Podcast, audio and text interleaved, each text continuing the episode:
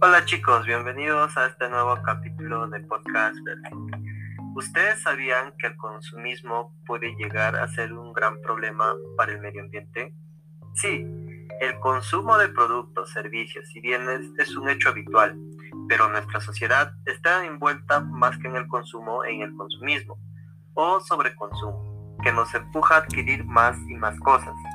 Esta tendencia de la que depende una gran medida el actual sistema económico tiene graves consecuencias para la salud y el planeta.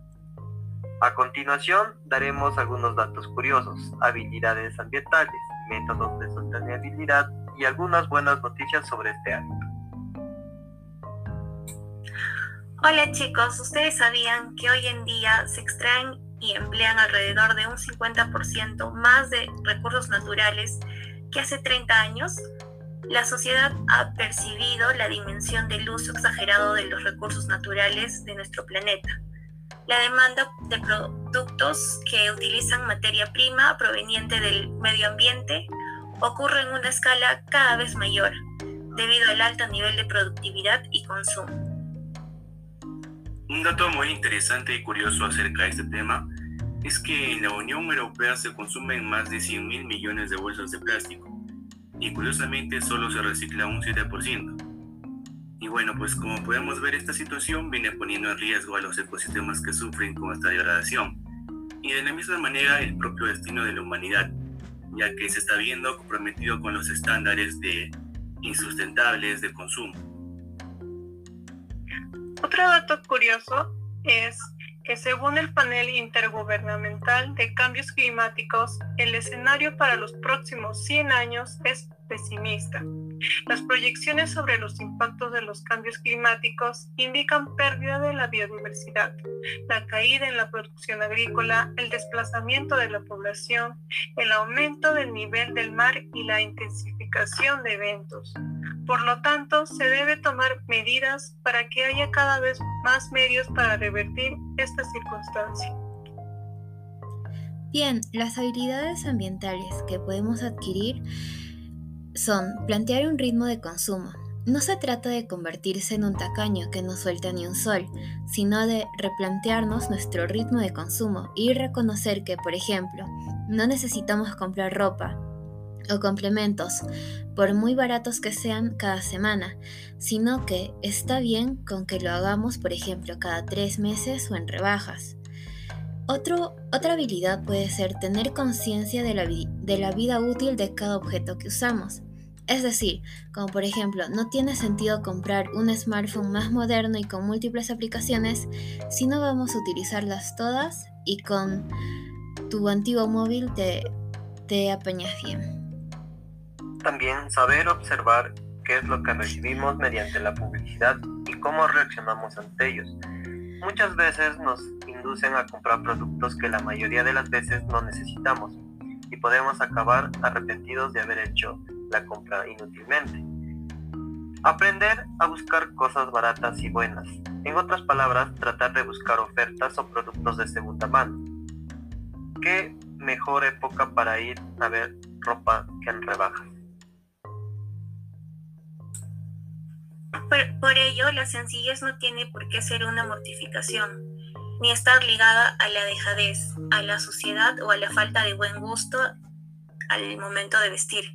Lo que hace significa prescindir de las necesidades de nosotros mismos eh, al momento de crear. También satisfacer algún capricho.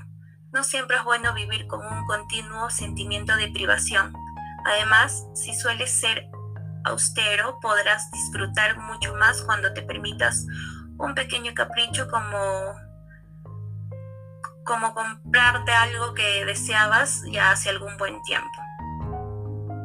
Dentro de los métodos de sostenibilidad, encontramos que comprar menos es más. Es una frase muy interesante. En sí, lo más importante es esencialmente comprar menos, como dice Don Gregory que es un activista ambiental que escribe en un blog sobre moda ética y que en sí usa el nombre de Dolly Dolly Pollo. Y esta persona propone deshacernos de toda la cultura que incentiva la compra de prendas de vestir por ocasiones específicas, es decir, para salir a una fiesta de Halloween como últimamente, a fiestas nocturnas o fiestas de vacaciones. En sí hay estudios que menciona Fletcher, que es una profesora de sostenibilidad, de diseño y moda del Centro de, Moda Sostenible en, Londres, que muestra que cuando las personas ya tienen satisfechas sus necesidades básicas, cada compra adicional agrega, agrega muy poco bienestar al personal. Asimismo, es importante investigar. Antes de comprar ropa nueva, Willow dice que la gente debería preguntarse dónde fue fabricada y quiénes la hicieron. Elegir marcas que tengan certificaciones internacionales como la entrega de la Fair Wear Foundation es una forma de contribuir a la protección de las condiciones laborales. Es importante conocer la frase que dice, proveen una cierta garantía de que se pagan salarios adecuados.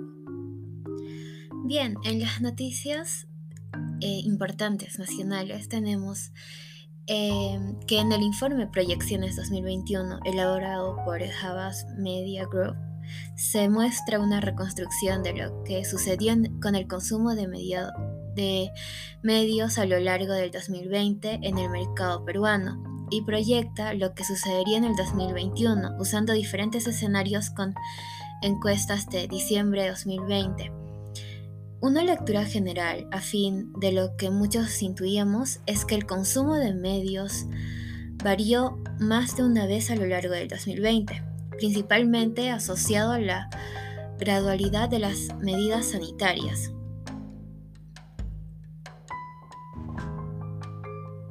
En las noticias internacionales, una revista web llamada El Deber actualiza su contenido con un nuevo informe titulado Bolivia es el sexto país de la región en consumo masivo, donde se menciona en su portada que Bolivia ocupa el sexto lugar en el ranking de consumo masivo en la región elaborado por la consultora Qatar World Panel.